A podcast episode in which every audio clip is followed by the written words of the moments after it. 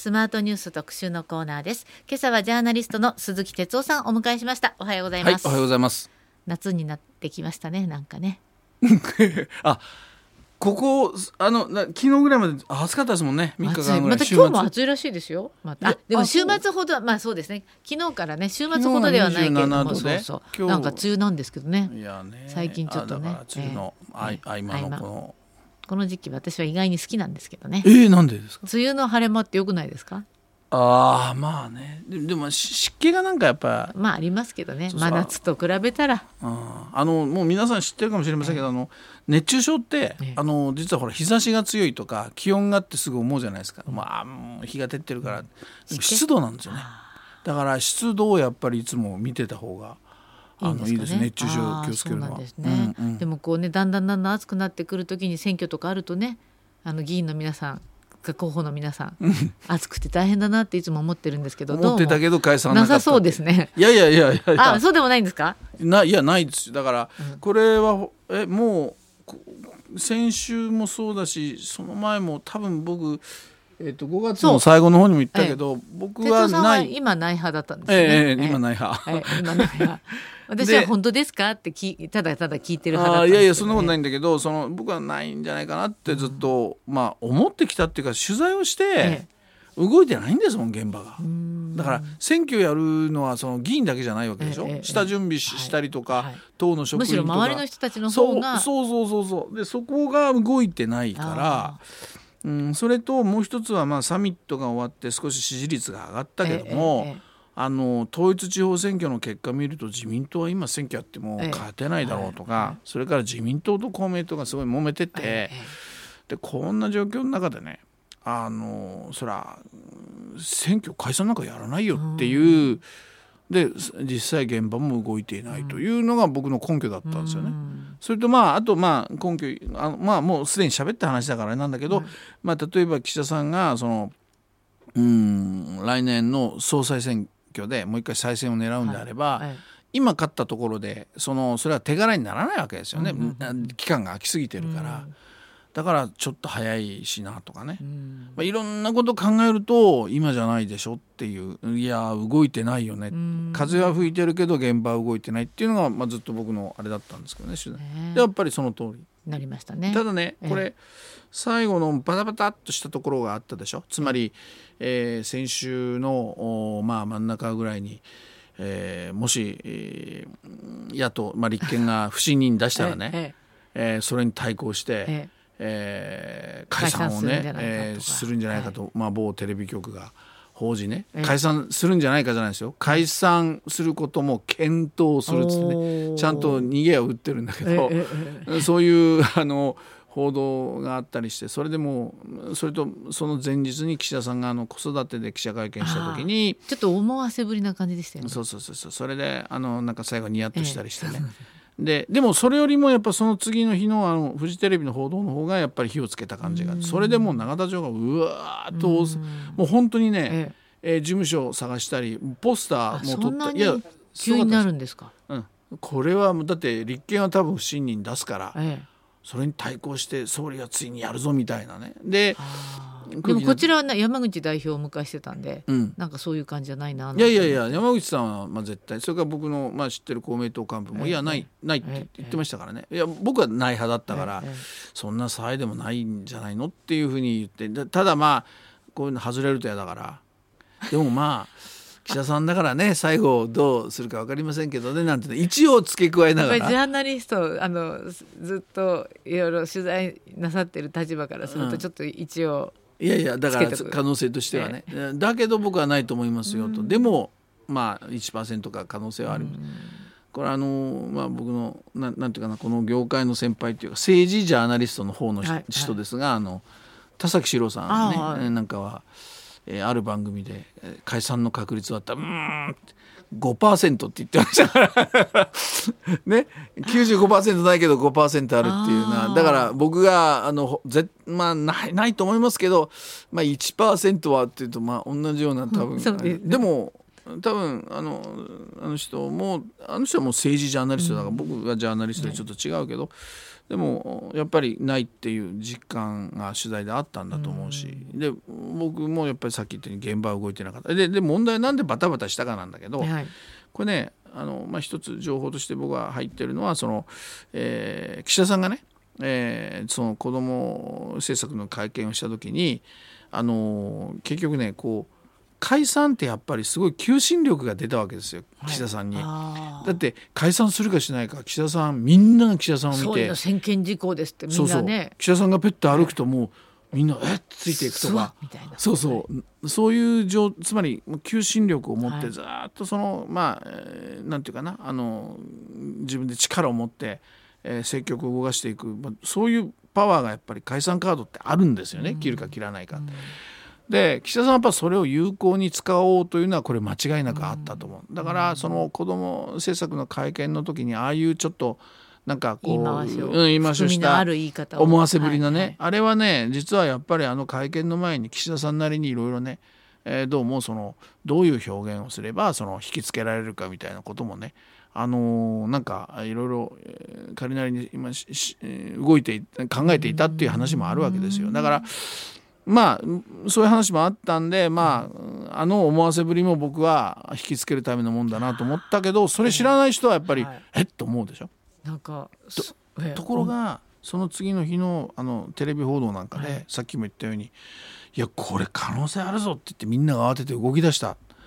で動き出すと今度はもう止められなくなっちゃうでしょ、はい、だってみんなが事務所借りたお金出した動き出した、うん、ポスター撮り始めたっつってみんながわーってなった時にいやもう解散しませんって言っておい総理なんだって話になるでしょ、はい、だから慌てて翌日にポンと打ち消したんですよ。本当はもっと引っ張って16人不信任かなんかが出た時に、その後に粛々と否決していや解散しませんよとこうやればよずっと引きつけてればよかったのに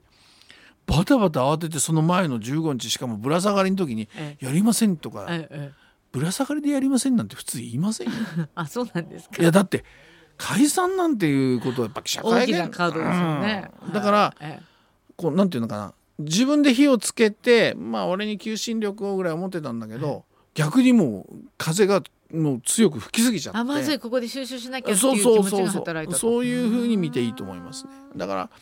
ら岸田さんとしてはこの解散カードをしばらくね今だけじゃないんですよ、うん、今年年内ぐらい持っといていつ総理は解散するんだ夏になったら、はい、夏のさっき岩瀬さんが言ったみたいに熱い戦いがもしかしてなんてねでいや解散、うん、どうしようかななんて言って引きつけて引きつけて引きつけていいタイミングで打つっていうねその引きつけておこうと思ったのがつまり解散カードをうまく使えなかったってことですよ。はあ、昔私が働いていた局の大先輩が、うん、やっぱり総理大臣っていうのは解散権をこう行使して衆議院で解散するって叫ぶ瞬間っていうのはものすごい魅力的なんだっていうふうに言ってた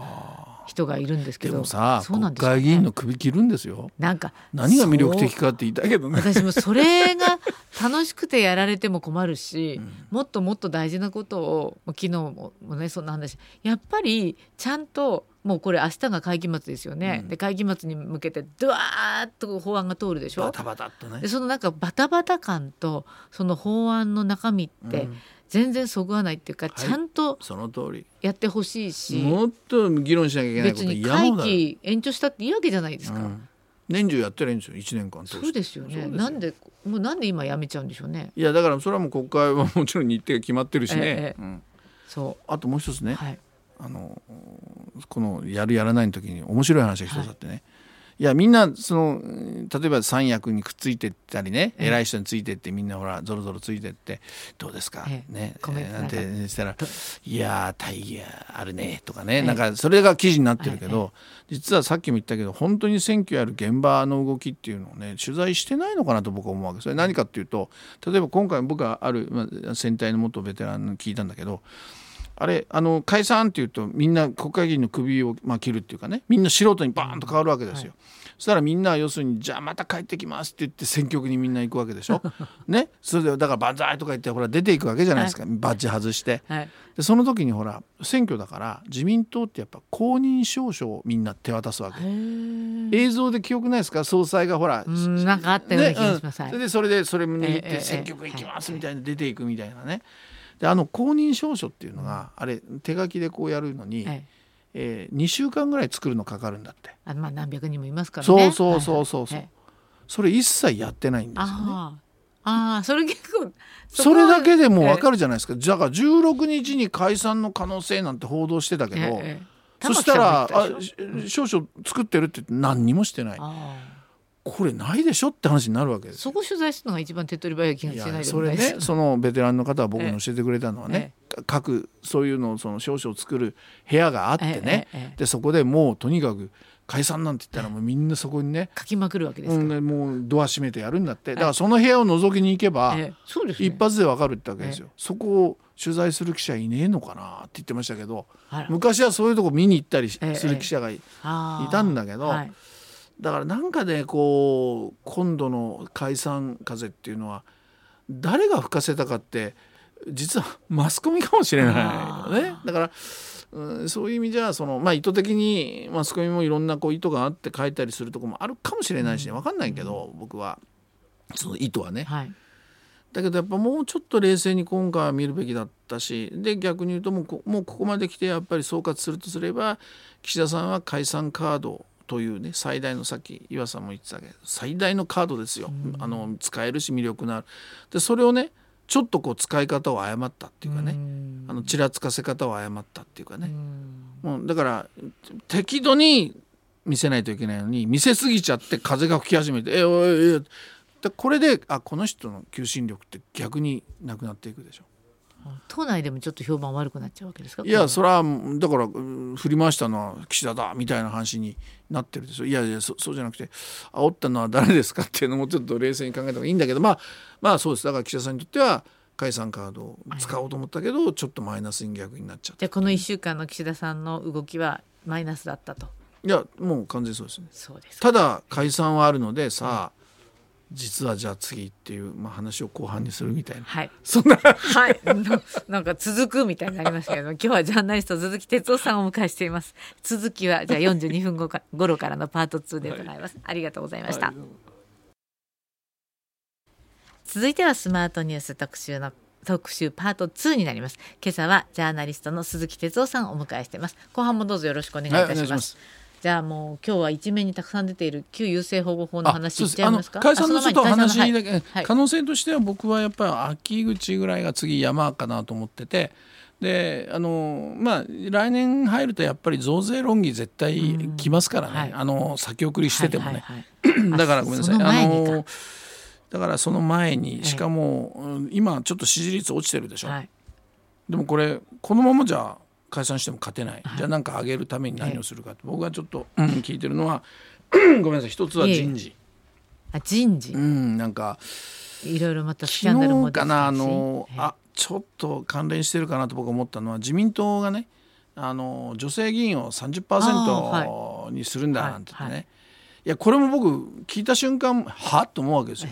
なんで50目標にしないのそうですね、なんで30なの。いや、そう思いません？確かにね。いや、それは確実なとか言うかもしれないけど、いやそれが今の社会っていうことを逆に表してて、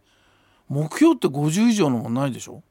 そうですね。いや、いや経済界でもなかなかそこまでいかない。でもつまりね、女性とか子育てとかを意識してるから、そういう人事をやるんじゃないか。でも実際に小渕優子さんの名前が上がってたりね、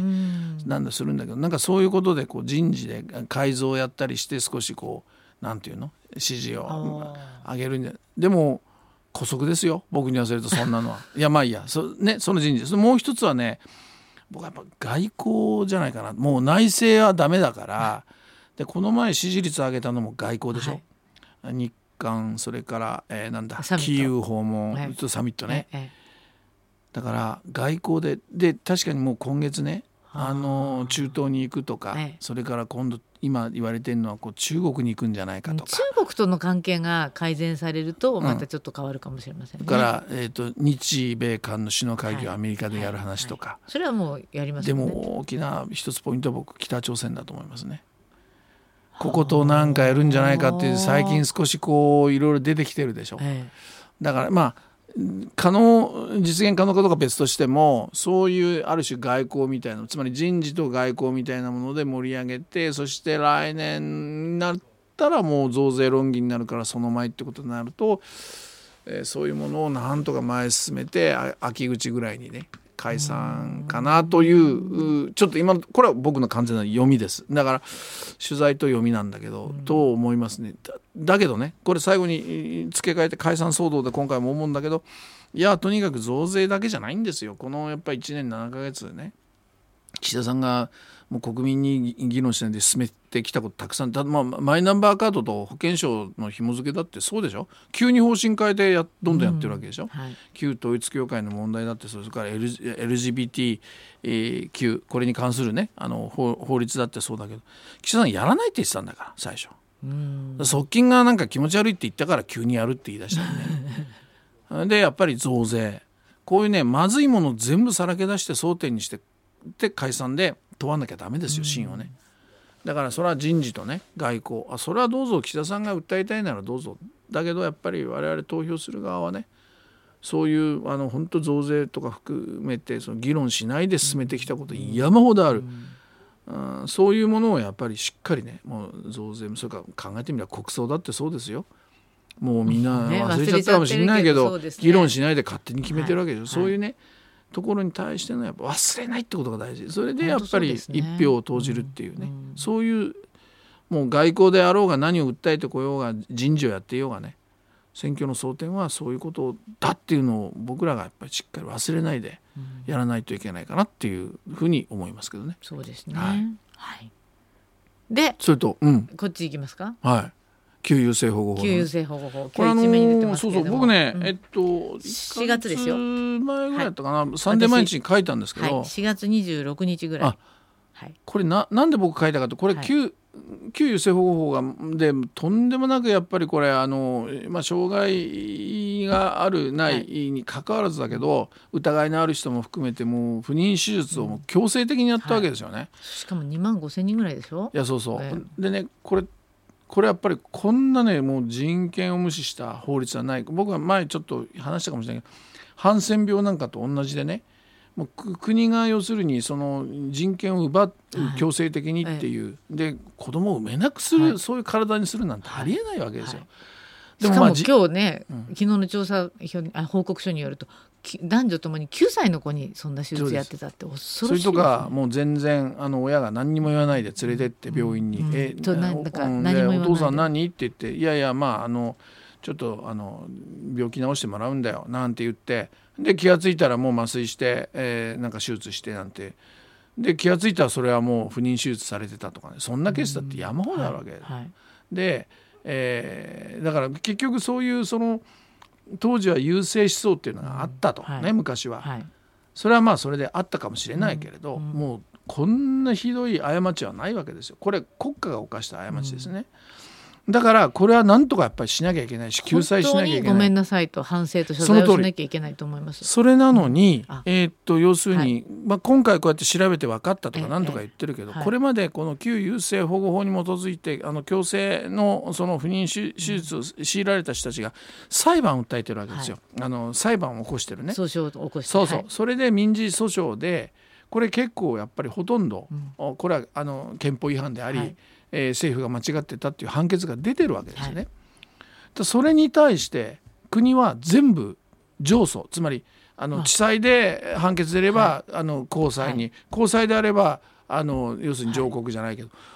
もうどんどん上の方に行って、そんなことありませんよって言ってるように聞こえますよね。そうです、もう裁判の判決を不満として裁判を常に上訴してってるわけですよ。こんな話ありますか。それで岸田さんはね、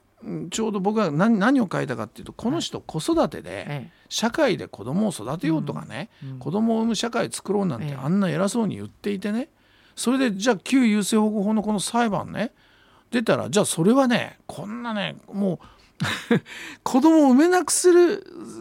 体にしてしまう、はい、このね、この訴訟をね、なんでまた上告するのって話ですね。上告しないで謝ればいいじゃないですか。それちゃんとみんなに保証すればいいです、まあ保証したってね、済む問題じゃないと思うんですよ。だけどもうね、これ何十年の話でしょ。これは本当にちゃんと謝って、ね、そうなんですよ。でね、ハンセン病の時にはやっぱり同じようにハンセン病患者っていうのは伝染病だったけど、これは治ってからもずっと隔離してね、差別してやってきた、はいはい、でこれも裁判を訴えて、それで国が、負けた。で要するにじゃあ国は上訴したかっていうと、当時小泉純一郎総理大臣、彼は上訴しないで、はい、控訴とかしないで、はい、それを受け入れて、はい、そしてハンセン病患者に謝ったんです、もう本当に国が申し訳ないことをしたって、はいはい、でその後安倍さんも実は同じようなハンセン病裁判でやっぱりね、上訴しないで受け入れて謝罪してるわけですよ。だからトップが判断すれば、要するに止められるわけですね。止められる。で役所はね、やっぱり簡単に政府は認めないですよ。だって政府が間違ってたっていう判決だから、それは認められない、だから上訴ってやるんだけど、裁判上にまた訴えてくださいって言うんだけど、でも要するにそこは総理大臣がいや違うと、特に今それこそトップダウンですね。そうで、今子育てだ、少子化をどうするかって、今本当にそういうふうに、なんだ異次元の分かんないけど、なんか口ばっかりですよ。だからそうやって社会を変えていくんだなんて言ってるくせに、一方でこれはそのまま裁判を続ける、国は悪くない。いや、こんなね、やっぱ岸田さん、なんで岸田さんそこでリーダーシップを発揮しないんでしょうね。いや、だから僕は多分その、政府っていうか、官僚はそう簡単にそれは国の非は認められないっていうね、そういうあれがあるんでしょうけれども、でもこれ誰が読んでもひどい話ですよ。いや、誰が読んでもひどいですよ、だからもうちゃんとここはピシッとごめんなさいって言って、もうだって亡くなった方だっていらっしゃるわけでしょ。だからもう早くきちんと本当に賠償で済む問題ではないんだけれども、せめてだってこれね、すごい国は少ない、1人当たり320万の一時金ってすごい少なくないですか、いやいや、だから結局そういうことなんですよ、でも各判決が国に命じた賠償額は1500万円前後、で早くちゃんと払った方がいいと思う。いや、だから謝罪して、いや、だから僕はその岸田さんのね、言ってる少子化対策だ、子育てだ、少子化だなんて、もう散々言ってるけどね、もう基本的にやっぱそのマインドっていうか、精神的な中心にあるべきものがね、欠けてると思いますよ。だってそれがあるんだったら、この裁判、これ3月にやっぱりこれ判決が出て、これ国会で質問されてるんですよ。3月ですよ、岸田さんはね、もう子育てって言ってた頃ですよ。で、なんて答えたかっていうと、いろいろ諸般の事情とか法律の解釈とかなんとかで、国としては控訴しましたって言って、岸田さん平気でそれ読んで答えてるんですよ。その人が子育てを語る資格ありますか。いや、僕はそれを書いたんですよ、4月にね、だからそれで今更出てきてるでしょ。いや、僕のイメージだけど、これまたこうやって大きな騒ぎになったら、いや、国としてはみたいなことでまた方針転換するのかもしれない。岸田さんは朝令暮改ですよ。いや、だから僕はだから岸田さんの少子化だなんとかだ、社会で子供育てようなんて言っても、僕はもう全然信じられない、信じられませんっていう。でも世論調査の結果も今日産経新聞が、一面に載せてますけれども、これやっぱり少子化対策に対してはあまり、改善、ね、されると思うかと尋ねたところ、改善されるはある程度も入れても 18.8% ですから、ほとんどの人がこれあっても改善されないよと冷めた見方をしているというふうに読み取れますね。いや、そう、どの世論調査もそうでしょう。つまり今度の子育て少子化対策って、子育て少子化って一言で言ってるけど、子育てと少子化対策は違うじゃないですか。子育てっていうのは、今子供を育ててる人たちに例えばお金とかをね、あれして支援をして、そして少しでも楽になって子供を育てられる環境を作ろうということ。じゃあそれができたから、じゃあどんどんね、みんなが子供をね、作って、そして社会で育っていくってなるかっていうと、これはもうまた別の問題じゃないですか、少子化対策と。でもそういうのがごちゃごちゃになってて、多分お金出してれば、まあ、すごい乱暴な言い方だけど、うん、お金支援すれば子育ては楽になると、うん、だからみんな子供を産むでしょうみたいな、そういうそんな単純なもんでもないでしょ。いや全然違いますよ、はい、だからなんかそういうねことが岸田さんの口から語られないで、何度も言うけども旧優生保護法の裁判でね、ええ、控訴したりねするようなトップがね、ええ、こんなこと多分ね語る資格もないし、僕は子育てとか社会で育てるなんていうね、うんうん、もうないし、その反省なくして僕はもう前進めるのおかしいと思うから、ええ、だからまあその辺をちょっと岸田さんちょっとしっかり勉強してっていうことなんじゃないですか、うん、そうすると LGBTQ 法案も内容が変わったかもしれませんね、うん、あれもおかしいでしょ、うん、だって本当に岸田さんがやるっていうなら政府案でやるべきでしょ、はい、議員立法投げたんですよ。うんでこの前もなんか記者会見と聞かれてて、はい、LGBT に聞かれてて、いやあれは国会の方でやってるのでって、いやいや あなたがじゃあその保守派とかいろんな人を説得してでもね、はい、この LGBT はやるんだ Q はやるんだって言って、うん、政府案として本当は総理がやらなきゃいけないのにそれはやらないで、うんでしかも最初はやらないって言ってたんだから、身内がなんか出現したからやるって言い出したんだもん。ああそうです、そういうこともありましたもん ね。そうですね。だからもう本当ね、僕はそういう意味では、まあ、なんか覚悟も理念も見えないからね、うんうん、まあちょっともうずっと前から言ってましたけど、こうやって一つ一つ出てくると皆さんも分かるんじゃないですか。それが多分こういう世論調査の数字に出るんですよ。少しずつ出てくるのかなと、うん、中身ないじゃないとかね、具体性がないじゃないとか、うん、説明が足りないじゃないとかね、うん、明日国会会期末でしょ、うん、そうですね。そうすると最後になんか喋るんでしたっけ、また会見するって。ああいやまた会見するとかいう言い方ちょっと失礼な言い方だけど会見すると何を喋るんでしょうかね。うん、もう大方のことは先週の火曜日に話してしまったっていう話。いやだから大事なのは解散するどうのこうのよりも、つまりさっき岩瀬さんが言ってたように中身でしょ、うん、だからそういうものをどう総括する、まあ多分ある種自画自賛またなるんでしょうけどとか、子育てとかまずい話はしないでね、増税とか隠してね、まあ、あれですよね、解散っていうのはメディアは言いますけども、大半の有権者も私も含めていつ解散よりは任期ちゃんと満了してその間に、うん、やるべきことをやる方がよっぽどいいし、うん、もうこう自分のお尻に火がついちゃったみたいな形で議論されると、なんかすごく雑な議論になっちゃうから、いや、そうですよ。やっぱりちゃんともうちょっとなんか自分のこう選挙はいつかなと思いながら、うん、